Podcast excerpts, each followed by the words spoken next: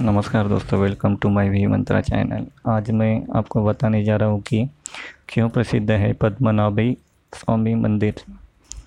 हमारी संस्कृति में मंदिरों का क्या महत्व है, ये तो हम सभी जानते हैं। हर मंदिर का अपना महत्व होता है।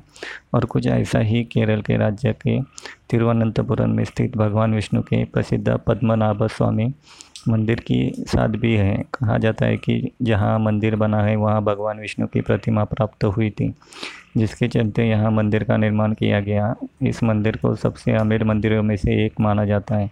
यहाँ लोग दूर दूर से विष्णु जी के दर्शन करने आते हैं। तो चलिए जानते हैं कि आखिर इस मंदिर की मान्यता क्या है और किसने कराया था मंदिर का निर्माण। यहाँ भगवान विष्णु के भक्त हर भक्त हाजिरी लगाने आते हैं। मान्यता है कि इस स्थान पर विष्णु भगवान की प्रतिमा प्राप्त हुई थी, जिसके बाद उसी स्थान पर इस मंदिर का निर्माण किया गया है।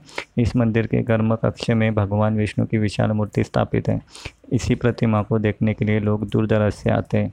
यहाँ पर भगवान विष्णु शेष नाग की शयन मुद्रा में स्थित है। ऐसा माना जाता है कि विष्णु भगवान के अनंत नामक नाग के नाम पर इस मंदिर का नाम रखा गया है।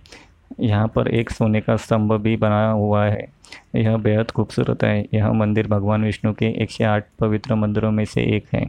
यहाँ पर भगवान विष्णु भुजंग सर्प अनंत पर लेटे हुए हैं। ऐसा कहा जाता है कि इस मंदिर में पुरुष सिले हुए वस्त्र पहनकर प्रवेश नहीं कर सकते हैं, क्योंकि वस्त्र सिलने के बाद अशुद्ध हो जाते इसलिए यहाँ बिना सिला हुआ वस्त्र पहना जाता है। पद्म पद्मनाभ स्वामी मंदिर में पुरुषों को मुंडू पहनना होता है। यह एक प्रकार की धोती है। साथ ही स्त्रिया को भी मुंडू पहन, पहननी होती है। इन्हें बिना पहने पुरुष और स्त्री इस मंदिर में प्रवेश नहीं कर सकते। इस प्रतिमा को बारह हज़ार आठ शालिग्राम से बनाया गया है, जिन्हें नेपाल की नदी नदी गंदगी के किनारों से लाया गया था। विष्णु जी की प्रतिमा अठारह फीट लंबी है। इस मंदिर का गर्भगृह एक चट्टान के ऊपर स्थित है। इस प्रतिमा को देखने के लिए कई दरवाजे मौजूद हैं। तो ये थी कहानी इस मंदिर की।